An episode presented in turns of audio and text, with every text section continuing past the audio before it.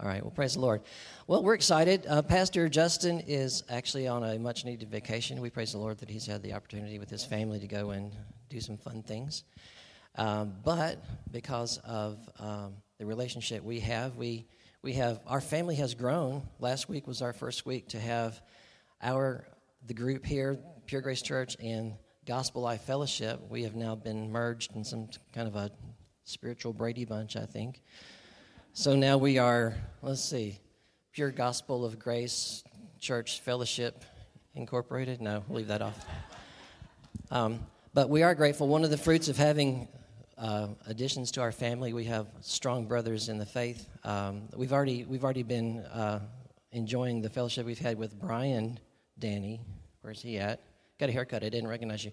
There he is our youth pastor, and we've we've been uh, really blessed by seeing his heart and his hunger for God, and um, it's it seems to be a family characteristic. His brother Ben is here, who's now joined with us. We are excited about Ben, uh, and Ben and Buddy that were that were leaders in gospel life, that are just leaders in the body of Christ, is what it really boils down to. And so, um, in the uh, like with Brian, we we're grateful for Ben and his his willingness to search out the truths of God uh, sometimes at great cost, but to find out what God says about things and to understand His heart, not be pressured into a corner.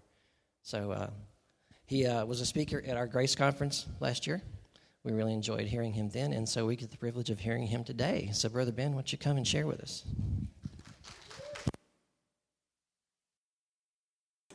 How's everybody doing this morning? Praise the Lord. Good deal. Yep, this is our second Sunday together. I will say this the only thing I really kind of miss, not that I have anything against Pure Grace, the name, is our name, is, is the Gospel Life Fellowship. You know what I'm saying? But we're all on the same page. I love, I love what we do. So we do kind of miss Gospel Life Fellowship. That was the only thing. We're like, man, I wonder if we could convince them to change the name. You know what I mean? And I was like, nah, nah, we just, it's good. But but I'm a, you're, you're going to find, I'm, I'm going to give my testimony uh, this morning. And Brother Jessamine was like, yeah, it's kind of good to, can I give your testimony? And, I, you know, he didn't say, hey, I want you to give your testimony. But the more I thought about it, the more I thought it would be very helpful for you guys to get to kind of know me and my story. And I wrote a book on my testimony. It's called From the Latin Kings to the Pulpit. You can get it in the back back there. And uh, no, I'm just kidding. just kidding here. And you know, I was thinking about my testimony. I was like, man, there's really nothing flamboyant about my testimony, really. I mean, there was, uh, you know, there's not, usually when you hear testimony type things, it's always something wild, you know what I mean, from the iron lung to the pulpit. And, and I'm thinking, I'm like, from Theodore, Alabama to the pulpit. dun, dun, dun. And then the more I got to thinking about Theodore, I was like, you know what? That is miraculous. Man. I ought to write a book. but so, but anyway, um, I will say, those of you that know me, we've known each other for years. I promise you, there are some things in here you probably either have not heard in a long time or you've never heard at all. So there's some things in here, and it's going to be. Well, my, my goal is to kind of give you my testimony, but also my journey of how God brought me through where I'm at today.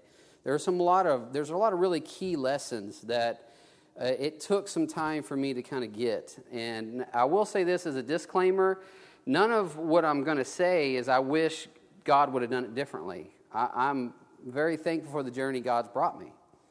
I'm not saying, hey, I wish God would have done something. Well, I'm glad God did what He did because I enjoy where I'm at. I used to always think the Christian life was about a destination, but it's really not. It's about enjoying the journey while you're here. So, you know, it's, it's not, well, one day, you know, I'll get the abundant Christian life. It's right around the corner. If I just do this a little bit more, then one day it's going to happen. And, and the reality is, it's about enjoying the journey that you're on and God brought you on. So you can kind of look back and you can see God's hand. Now, at the time, I didn't see it, but looking back now, I can kind of see how God's hand was working. So, but let me pray and we'll get started. Father, we thank you so much that you're just such an awesome Father.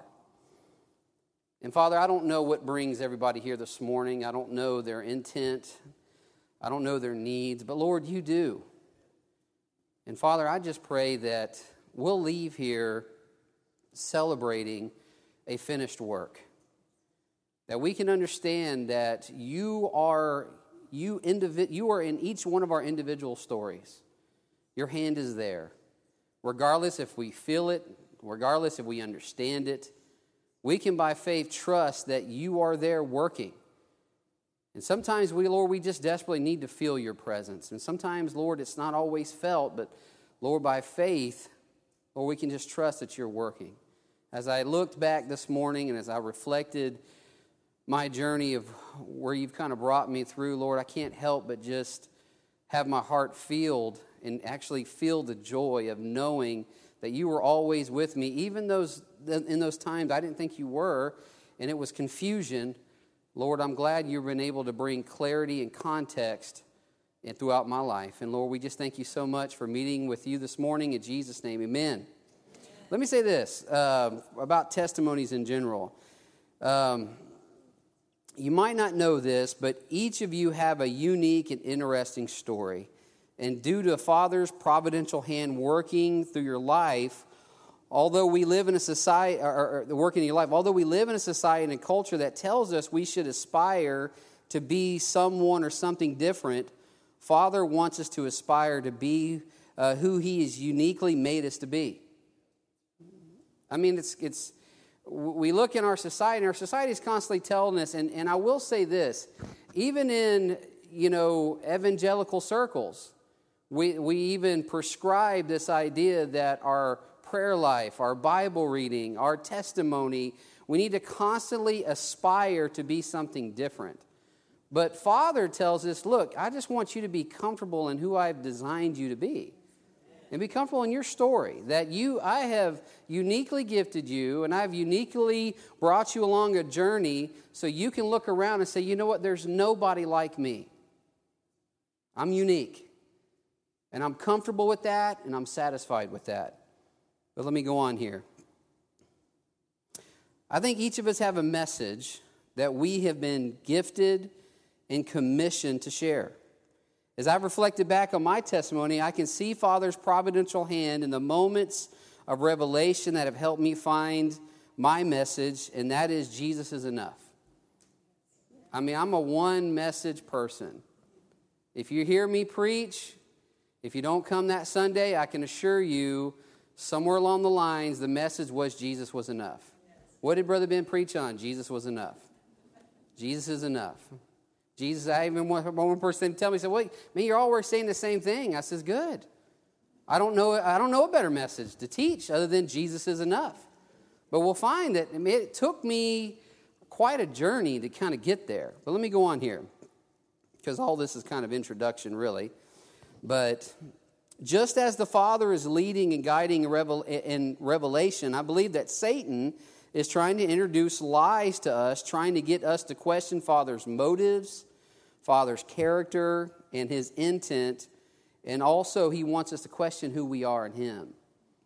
And along the line, I can see the times that not only I see the Spirit of God giving me revelation on some things, I can also see the devil working, trying to get me to believe lies that really affected my, and stunted, I would say, my growth to a certain extent. And things I tried and tried and tried and tried and tried to do just never did work out. And, uh, but let me go on here.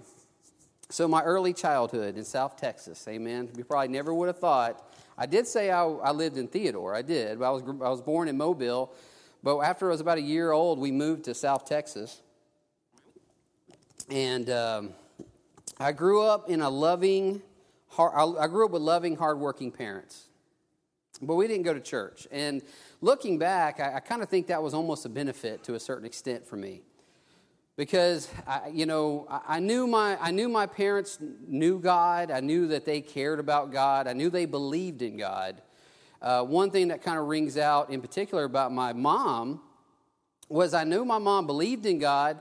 I knew she highly respected of God, but one thing that, that stuck out to me as a child was my mom's fear of God. My mom had a, just an overwhelming fear of God. I remember when I, when I surrendered to ministry and I was going to church, and I remember my mom you know, told me one time, and and it took it, it was a while later before I really understood why she did this. But she told me, she says, "Look," she says, "I know you're you go to church and you're called to ministry." She says, But I don't want you to get, I don't want you to pray for me. Don't pray for me. I was like, What are you talking about? She's like, I know I don't go to church. I know I drink, and I know I'm, I'm not a perfect person. But me and God came to an understanding a long time ago, and I don't want you to pray for me. And I was like, Why? She says, I'm afraid if you pray for me, God's going to kill me. And I thought to myself, wow, I never did quite understand what that was all about. Well, later, I, I, I did understand. When we were in South Texas, my, when my dad started a business, my, uh, my mom's brother, my dad started a cabinet business. And by the way, I'm a cabinet maker. My mom's a cabinet maker. My dad's a cabinet maker. My uncles are cabinet makers. My aunts are cabinet makers. Guess what I do now as a living? No, no. What? No, I'm just kidding. No, I, I, have a, I have a cabinet business. So we come from a line. We come from a line of cabinet makers, and I'm trying to teach my brother to do it, but he just just won't learn. I'm just no, I'm just kidding. He's doing a doing a fantastic job. But anyway, my dad started a business in South Texas, and my my uncle came uh, to to uh, help my dad start the business, and they got the business off the ground. And, and when my, my uncle was was was at before he moved to Texas, actually lived here in, in Theodore, and he had actually started going to church here, got saved, family got saved, and they were going to church. And when he moved to Texas, never really found a church and just really kind of quit going to church. And, and you know, his, his life kind of took a different turn. Well, after years of living there, um, you know, he, uh, my, my, my, my grandfather passed away, and he was living here. And my uncle and my mom came here to his funeral. And on the way back, my uncle made the statement to my mother and says, What are you going to do if I die? Uh, uh, if I die, how are you going to get me back here to Mobile so you can bury me next of dad? And my mom was like, "What are you talking about? Don't, don't, I don't, you don't talk like that." He says, well, "Look, just what if something was to happen? How are you going to get me back here and bury me next to dad?" And they're having this conversation from Mobile on the way to Texas, South Texas. Well, lo and behold, a week later, my uncle dies in a car accident.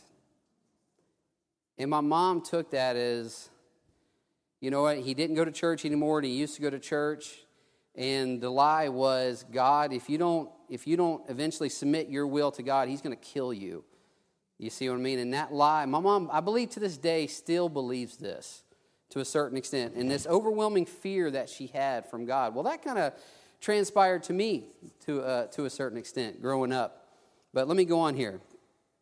But I will say this the uncle that died was the first time I'd ever heard the gospel. I remember I was with him, and it's crazy. Out of all the things that I remember about him, this one, this one thing rings out. I remember riding with him because we, you know, I think he had six kids at the time, so we, I was always going over and hanging out with the cousins. And I remember on a, on a van ride to his house, I remember he told me about Jesus, and I remember he witnessed to me. And I remember plain as day him telling me about Jesus. I was just a little guy, and I don't, I mean, for, to, I don't remember if I prayed or asked Jesus to save me, but I remember him giving me the gospel story. But anyway, later we moved back to Mobile, and my parents started uh, uh, over rebuilding their lives from a failed business, a cabinet business in Texas. Now, uh, due to us having most of our family, uh, or from my mom's side, living in the area, in this area, I was introduced to my aunt and my uncle that were Christians. And they were the only family that I remember growing up were, you know, they, they were serious Christians. I mean, they went to church not just Sunday morning, they went to church Sunday night, Wednesday. They were the weird people. You know I mean? There were certain movies they didn't go watch. They dressed a certain way. I mean, they didn't use profanity ever, at least not in front of you, they didn't. I mean, these people were serious. And uh, I mean, they were, I will say this, they were a great testimony. They were, because I, I, I'd never, I mean, I had never seen anybody that had a just a devotion and a dedication to God, you know, like, like the way that they did. They would invite me to church sometimes, but uh, it was when I was 14, my uncle actually shared the gospel with me. We were coming back from a fishing trip, and he used the Jesus coming back any moment tactic, you know what I mean? And if you're not, he talked about the rapture and the end. I mean, it's freaked me out, you know what I mean? And he didn't, he didn't leave me in a prayer, but he just told me about accepting Jesus. Well, something stuck with me, and it was the Holy Spirit working on me, you know, through that time. I think about two weeks later, um, I, I just asked Jesus to save me, and I, he did. And that's, that's when I can honestly say for myself is when I trusted the Lord was at this moment. Uh, you know, and I, I, could take you to the trailer, you know I mean, over on, you know, Theodore. Uh, so I guess that's the big thing, you know what I mean, from Theodore to the pulpit, you know what I mean? I trusted Lord and, and, got saved. And I remember I calling my, I remember calling my uh, aunt, uh, I think the next day, and says, hey, you won't believe what happened. And she's like, what? I said, man, I, tr- I trusted Jesus and got saved. She said, well, that's great. She said, man, you need to come to church with us and get baptized. And I find this a little bit providential because the name of the church that I went to and got baptized and really started going to was named Grace Tabernacle, which is actually right down the road here. I find that a little bit providential because there's, there's uh, the second church I started going to, and its name was Grace. And I think to a certain extent, at least for me in my story, I think that was the very beginning of the Lord kind of showing me, you know what I mean, that, that there's, there's, there's something unique about your message and something, a, a, a track I'm going to put you on. And it really started for me at Grace. And, uh, but anyway, let's see here. Let me go on here. You know, after I got saved, you know, my church attendance was sporadic. My parents didn't go to church. I went as much as I could, but one thing that did stick with me through my, I was 14 when I got saved, but kind of stuck with me is I always knew I was saved. I remember even when people would come and they were, I think at one time, I think Buddy remembers this. Where are you at? Remember that time we were, we were skateboarding over off airport? And remember that guy came up and he was just some random dude, you know what I'm saying? And we were all skateboarding and uh, I remember he came up and he was just, he was trying to catch an interest with us and talk with us. Well, at the very end of his conversation, we realized he was, he was witnessing to us. And I remember he kind of, you know, he witnessed to us. And I remember in my mind thinking, you know what? I, I, know what he's talking about. I'm saved. And I even told him that. I, I can't even remember what church he was from. But I remember, I remember, I remember always, I always knew I was saved. I always knew I had trusted Lord this time. And even though my you know, church attendance was sporadic. And, but anyway, let me go on here. My early teen years is when I met Buddy. And life went downhill fast. Things I never would have thought I would have tried, I was getting into. And no, I'm just kidding we, uh, you know, you know, I would say Buddy was probably my first real friendship I think I've ever really had. You know, and you know how friendships are. You don't lose a friend. And, um, you know, he, we, we've been through the, te- he's really went through the test of time. Our relationship has. You know, the funniest thing is what drove us apart faster than anything else was religion. Religion, you know, I surrendered to preach and he surrendered to preach and he went to one Bible college and I went to the other Bible college and and you know, probably for I don't know, 10, 12 years. We never it was like our friendship was now it was it was there was something there we just we, we could not share we what drove us apart was religion in itself and even though we were in the same denomination we just went to different bible colleges and and I remember probably about five years ago, grace just restored our friendship like never before. I can't even begin to explain it. But that's how you know that that's what grace is supposed to do. So it healed my relationship I had with God, but it also healed my relationship I had with Buddy. And it's, that's a whole other thing in itself. But early teen years, after graduating from Theodore High School uh, in 97, I started to develop an unrest in me like I was out of place and I was really missing something. And I, I, remember, you know, as a senior and then graduating from high school, you know, it seemed like all anybody did was go to work, go party, get drunk, you know what I'm saying, and repeat the same thing every weekend. And I remember after a couple weeks of that, I would just look around and say, you know what, is this really what it has all come down to is this is it right here. This is, you know what I mean? Uh, just something in me just didn't set right. I was anxious. I was hungry. I just felt like I was not in the place I needed to be. Now, looking back, I know what that was, and that was the Spirit of God working in me. So I started looking for church, and I, and I started going to a church. The name of that church was called Grace Baptist, believe it or not. And there was a lot that went on there. I mean, I, I, I have a lot of gratitude towards the pastor. I have a lot of gratitude towards the people. Uh, I mean, I really, I really started to uh, surrender, how should I say, that, to the idea that God had something bigger for me to do, that I was put on this earth for something a little bit more. And it was there I surrendered to go into the ministry, you know, worked in ministry. We had a van ministry, and, and just we, man, we were hard at it. That just kind of set the tone. It really helped me kind of just focus and just think about, you know what, man, there's, there's something more. God's got something more for me than, than just partying every weekend, getting drunk, and going in the same direction. And every now and then I'll still run into people I went to high school with. It's like they never left high school. You everybody run into like that? It's like, man, did you ever leave high school? You're still there? I mean, yeah, you know what I mean? But man, anyway, let me go on here. I want to get off on that rabbit trail, shoot it. But let me go on here. This unrest led me back to the church when I was 18. I started to attend a church called Grace Baptist, and there full time ministry became an option to me, and I would later leave there and attend Bible college. Now, Bible college, I will say, was, is what I would like to call law school. You know what I'm saying? That's what Bible college was. You know, not only did I, I just, you know, I learned more than anything. I, didn't, I wouldn't say Bible college didn't get me to understand Jesus or myself any better. Bible, Bible college really ascribed to me methodology when it come to ministry. And man, did I learn it.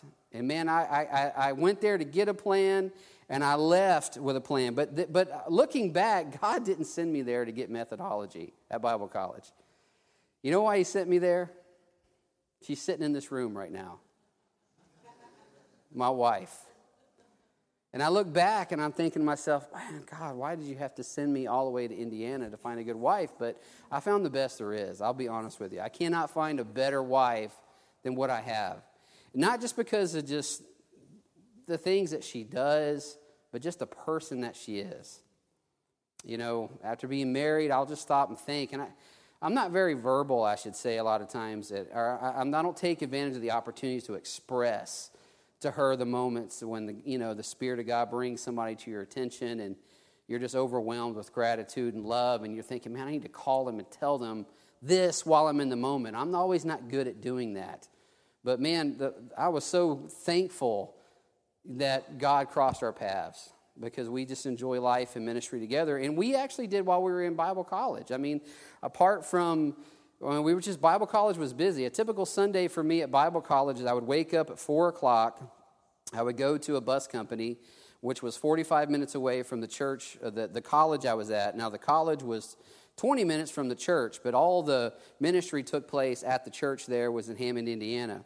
So I would leave the college at, you know, like 4.30 in the morning, go get a bus at 6 o'clock. Then I would drive that bus all the way back to the college, and I'd pick people up, the bus workers, and then I would drive them uh, all the way to Chicago, and then that we would drop them off, and they would disperse to other routes. Now, the bus ministry I was a part of, we would on an average Sunday probably pick up anywhere between seven to ten thousand kids. That's how that's the that's how big it was. So we would drop off the bus workers, then we would run our bus route, and we pick up all the bus kids, and we would drive 45 minutes back to the church, and we'd have Sunday morning church. And then we would load up all the kids. We drive back to Chicago. We drop off all the kids. And then we would stay in Chicago, have lunch, sell candy. You know what I mean? Try not to get mugged. You know what I'm saying? Hide under a bench. No, I'm just kidding. Um, I did get shot at at Chicago actually once, and I'll, that's a whole other story. But anyhow, we would, then we would stay, and then we would pick kids up for Sunday night church, drive all the way back to Chicago I mean, from Chicago all the way back to the church in Indiana. And then after Sunday night church was over, we drive all the way back to Chicago, drop off all the kids, and then I would drive the bus back to the bus company. And generally, I was home between 12 or 1 o'clock. And that was my Sunday. And, and I mean, that was, you know, that was it. That's how, that's how, that was ministry for us. Now, see, Buddy couldn't handle that kind of schedule. That's why he went to a different college, right?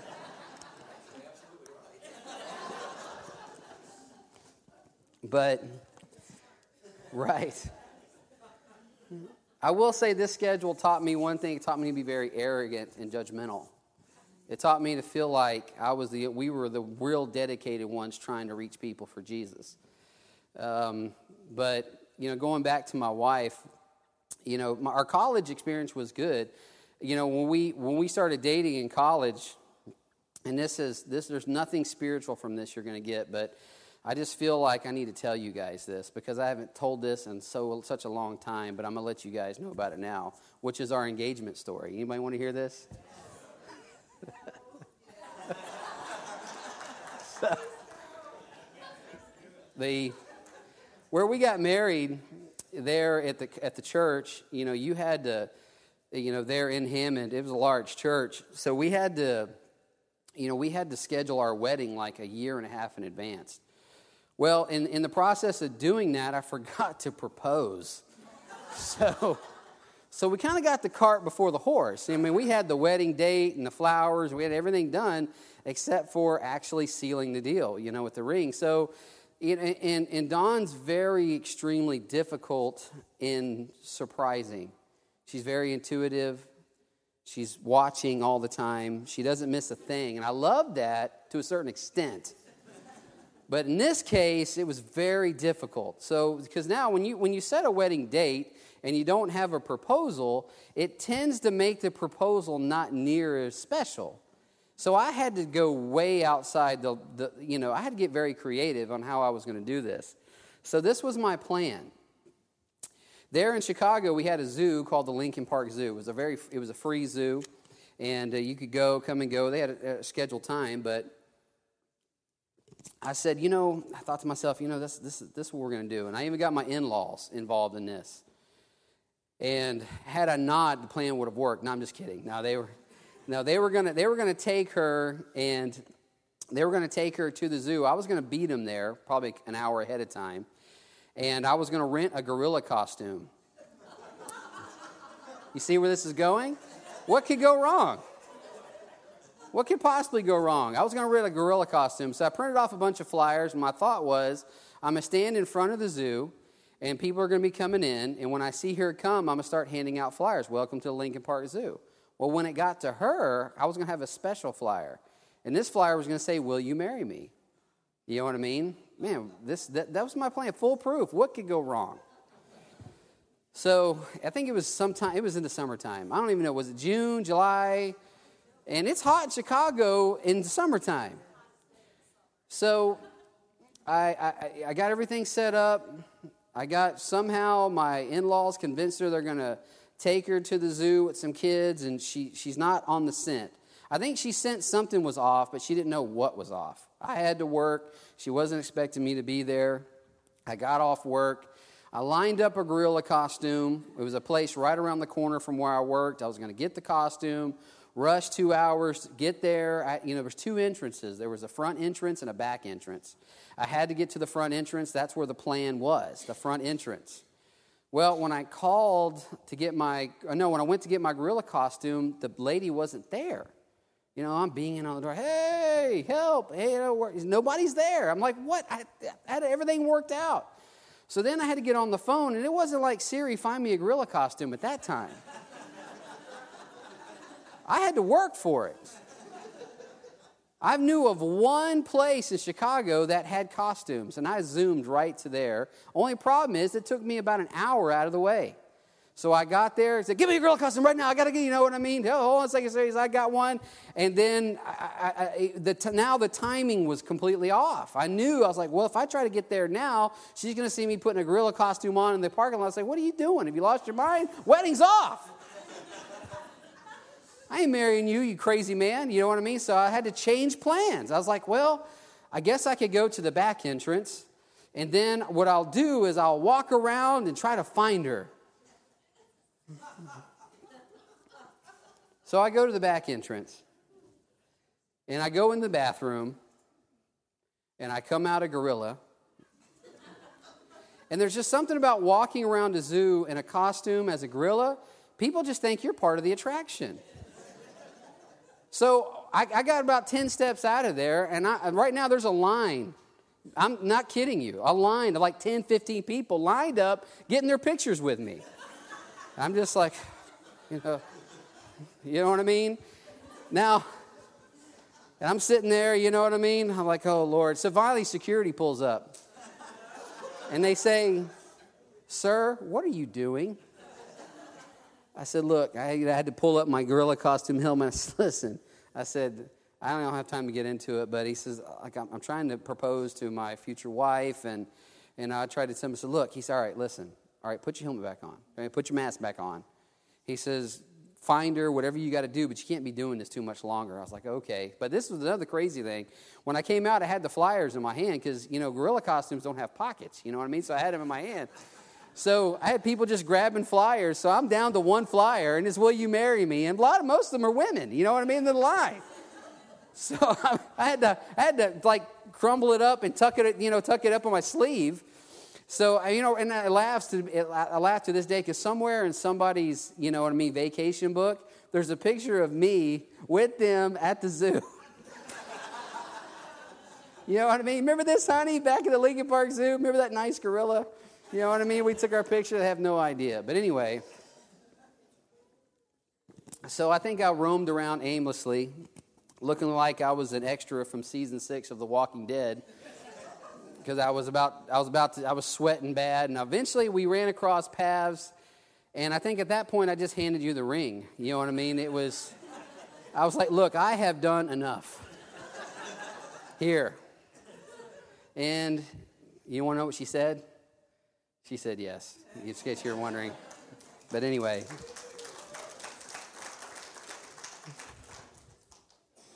But anyway, so, well, we'll say this going back to Bible college and, and everything. I want to mention this about denominational roadmaps and, and how to find God. You know, salvation, me and you, we all get saved the same way. It took me some time to really kind of understand this, but bear with me. You know, I got saved and you got saved because of one reason, and that's because of the Spirit of God. It wasn't, it wasn't a denominational's movement moving, it was the Spirit's moving. You know, when I was in college, it was kind of, we were kind of told that we're the ones that are soul winners and go getters, and we're giving the gospel at all costs, you know, and, and we really kind of ascribe to that. But at the end of the day, I trusted Christ the same reason way you trusted Christ, and that was because of the moving of the Holy Spirit. So now God will use, you know, God uses His Spirit to get this done. I would, I would, you know, I know sometimes we want to take credit for this. We want to say, ah, oh, you know, we, it, but, but at the end of the day, we don't need to make it anything other than the spirit of the moving of God. He invited us and we said yes. But one thing that I've, I learned up from Bible college on up is when I trusted the Lord, because it was the moving of the Spirit of God, when I started going to church, and you know, the, a lot of times either people or denominations will say, okay, well, now that you've trusted Christ, let me tell you how you find God. And a lot of times, in, in a way of finding God, they give you a roadmap. And usually on that roadmap, there's, there's a lot of religious things that need to be done how you do them, what you're giving up, all these different things that this is how that you're going to find God. And we get our roadmap and we start on this journey. And a lot of times we get, some of us go years trying to follow this map, trying to find God, and it's not done anything to help us out at all. Until eventually we realize it's not about, it's not about a map, it's about a compass. It's the fact that God puts within us His Spirit. And it was that. It was, and I didn't realize I was following the map, trying to, trying, trying, trying, trying, instead of just trusting that the Spirit of God was with me all this time and was even showing me and teaching me things. And it took later for me to realize, you know what? That was the Spirit of God showing me this. I didn't realize that. So, but anyway, many of us have trusted Christ, and before we could learn our identities and learn to rest in Christ, we were given the roadmap. And some of us have followed it for years. And, uh, to, and some of us get a little bit down the road and they just give up. They say, man, there ain't no way. Ain't no way at all. I realized that the Father gave me an internal compass, His Spirit, instead of the map to follow. Now, these lessons were revealed in my next stage of life. I like to call full time Christian service or breaking the foundation. Now, let me see here. We've got about 12 minutes. So, what time? We told me we usually get out here? 12 o'clock? Table time? No, I've, I've heard that before. I've realized that the spirit is willing, but the flesh is weak. And not all this is as bombastic as my, uh, as my um, uh, proposal story, but anyway. so, full time Christian service and breaking the foundations. Father led me back to Theodore with a job opportunity to work with a pastor that graduated from the same Bible college I did. And my guard was down and my hopes were high. I mean, this guy, I mean, you know, he hired me. I was able to come to my hometown. And the way I was always taught, and, and Buddy's very much the same way, that you just don't question the pastor. The pastor's always got the best intentions. You don't question pay. You don't question schedule. You know what I mean? He's the man of God. He's out to look out for you. And you don't ever have to worry about the man of God. Now, many of us have, have done the same thing, and many of us have been hurt with that type of high hopes. You know what I'm saying? Uh, your hopes were high, and your guard was what? Your guard was down. And you just said, Yeah, man, I'm here, I am, use me. And he said, Sure, come on. I got all kinds of stuff I need to put you, put you to do. And now, by the way, there's nothing wrong with doing things. You know what I mean? It's not, I mean, there's things that got to be done, but it's in the spirit and the intent uh, of that. So let me go on here.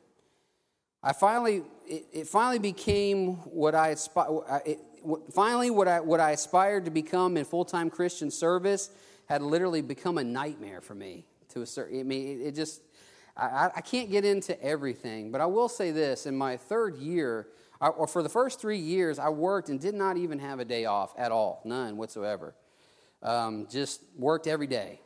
I mean, I was doing something. We were either building something, remodeling something, ministries were starting, and I was go, go, go, go. And, and I left a college that told me this is, we, we, we prepared you for this type of schedule.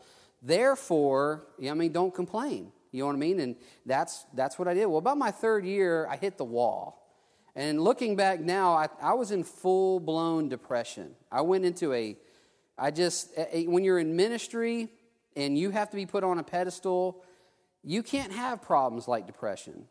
You can't have any real problems. I mean, you can have problems, but you can't have any kind of real problems like that. Your guards, I mean, you, you, you've always got to be playing the role. You always got to be playing the part. If people are going to be looking to you to not to have your problems solved, and, and oftentimes you got to try to go in and solve their problems.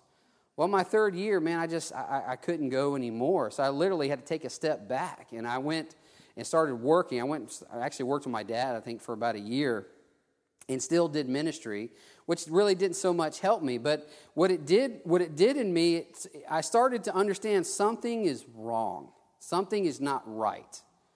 And what was happening is my foundation was starting to break down. And I realized this is why God had me there. For, for, and, and there was a time, and, and I don't know if you've experienced this, especially if you've been in the ministry, you go through the very angry stage. You don't openly tell people yet, but deep down inside, you go through some anger times. You just like, this system sucks. You know what I mean? This is, cannot be what God was talking about when He said the abundant life.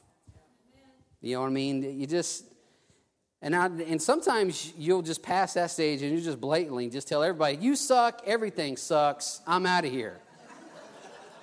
you know what I mean? I, I've, been, I've ministered to, to people that have been, are in that stage and are going through that stage, and I'm beginning to understand now why it was so important for me to personally go through this so I could help people through it as well. So, but let me go on here. Let's see here. But let me say this sometimes our greatest lessons come from our most painful situations, don't it? They just do. It, it's terrible that you have to go through pain, but it's for whatever reason, lessons that, that you get from God, or should I say, revelation you get from God through the hard times and the painful times, no man can take it from you. It's yours. You know, a lot, a lot of people say, man, when, when I made a change and a shift from what I was a part of, you know, people, people always like to, you know, prescribe why you made this change. It's always some kind of selfish reason, or you were tired of this, or you don't want to do this, or you compromised. But, and I used to let that bother me, but now I'm just like, you know what? I, can't, I don't even have time to explain this to you. I can't even begin to explain this to you. But you're, you, the problem is you don't own this. This is something God gave me. This Daddy gave this to me, and you can't take it. And uh, but anyway, but our greatest lessons come through some of our most painful situations. My first three years, I said, I already talked about this, going through depression. Now, you know, the, the, ultimately the demands and expectations were completely just, they were so overwhelming and, and just they never stopped. I always think of like Paul, you know, Romans chapter, you don't have to turn there, but Romans 7.10, I like how Paul talks about this when he talks about law. He says, he says, in the commandment which I was ordained to life, I found to be unto death. For sin, taking occasion by the commandment, deceived me, and by it slew me. And Paul was talking about, man, I was trying to live from law. Before this, in chapter 7, he says, he says, look, you're no longer married to law. You're not married, you're married to another. You're married to Jesus. But he was talking about when, at one point, he was saying, listen, I was always taught that life was found in living by law and trying to live from law. He says, but you know what I learned through this? It killed me every time. And that's what was happening. This do to be mentality that I ascribed to have, that was taught in ministry, not only was it killing me, I was watching it kill other people.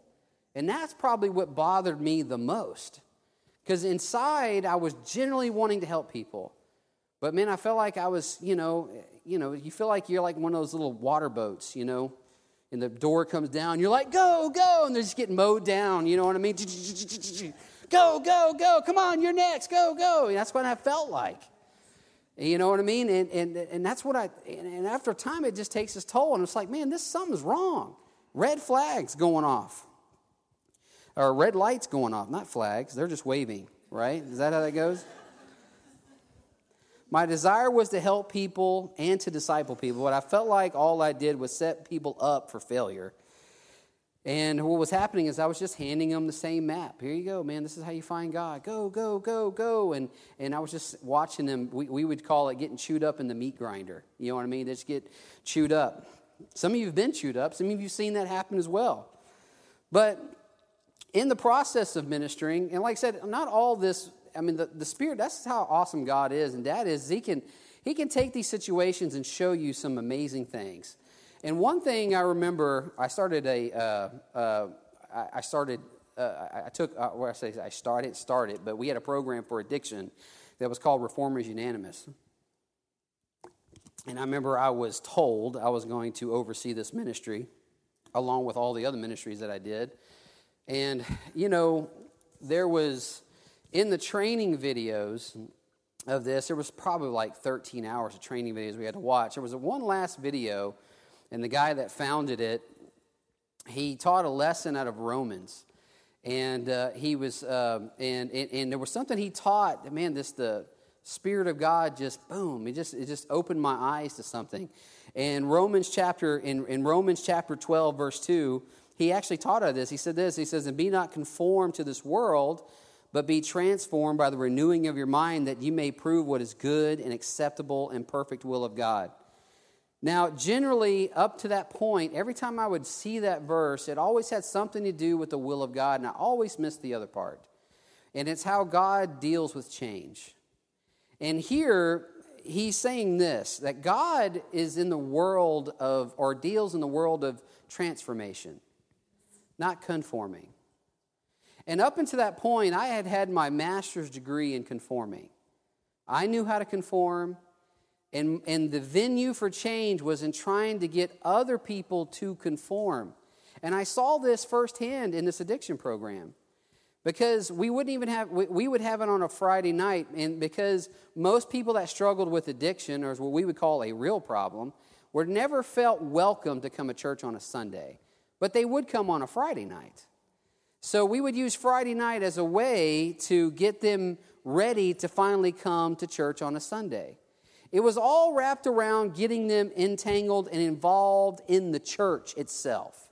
Now, there's nothing wrong with church, but let me say this church is not the goal, Jesus is the goal.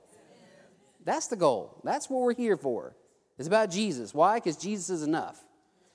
So at the end of the day, you can learn that on Friday, you can learn that on Saturday, you can learn that whenever Father says you're ready to learn it.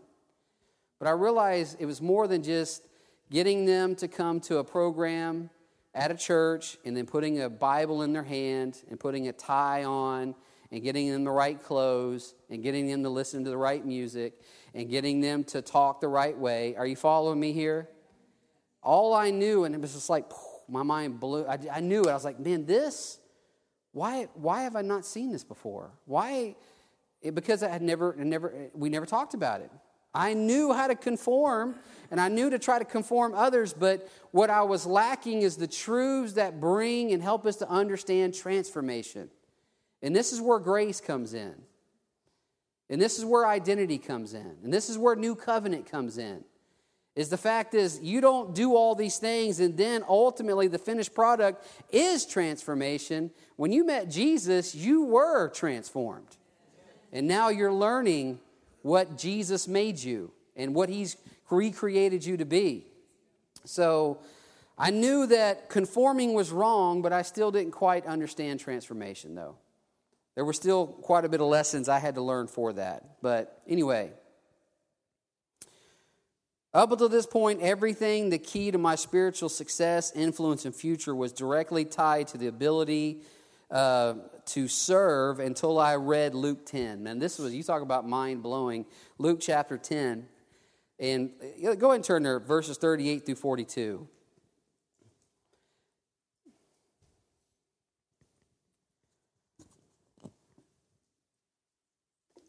And I'm going to have to end with this. Man, there's so much more after this, but I'm going to end with this.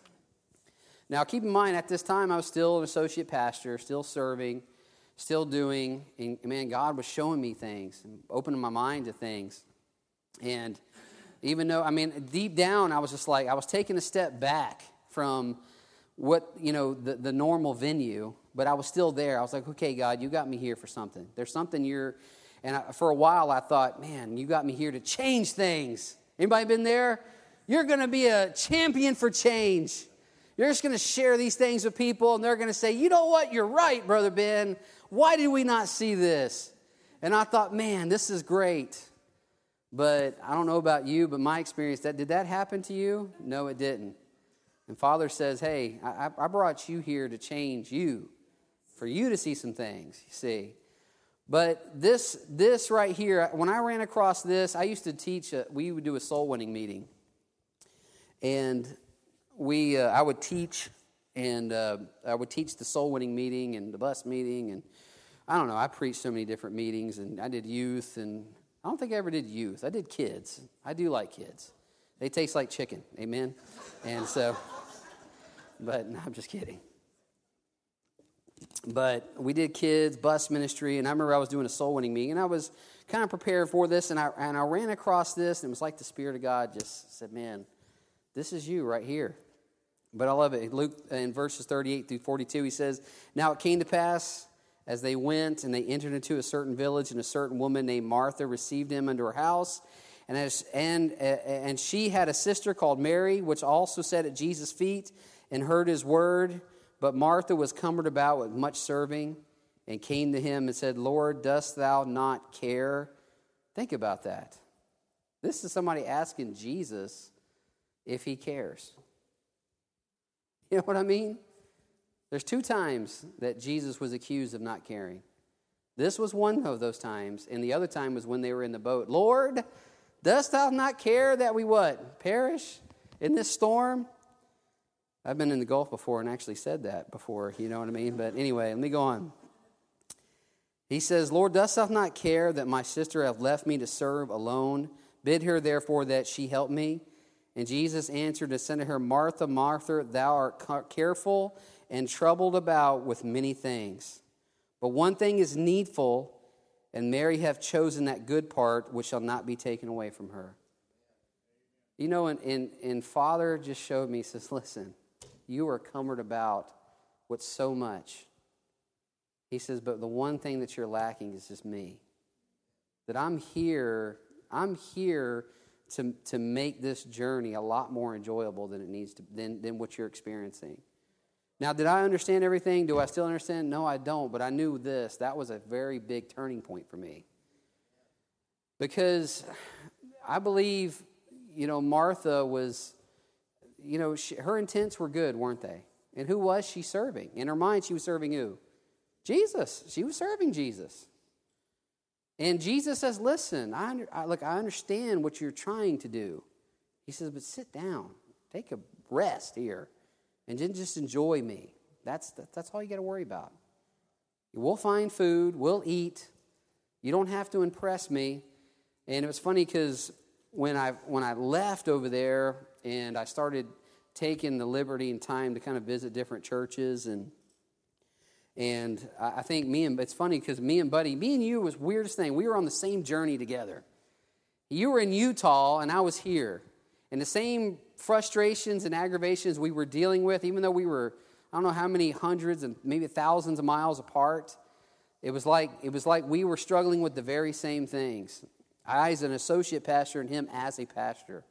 And I remember you shared with me that it was a it was like a six or seven part lesson about the grace walk.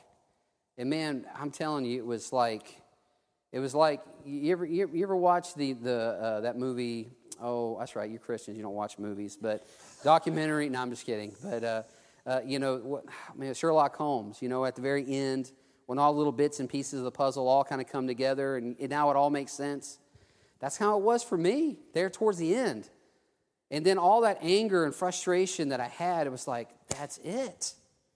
And just it was like almost trusting the Lord all over again.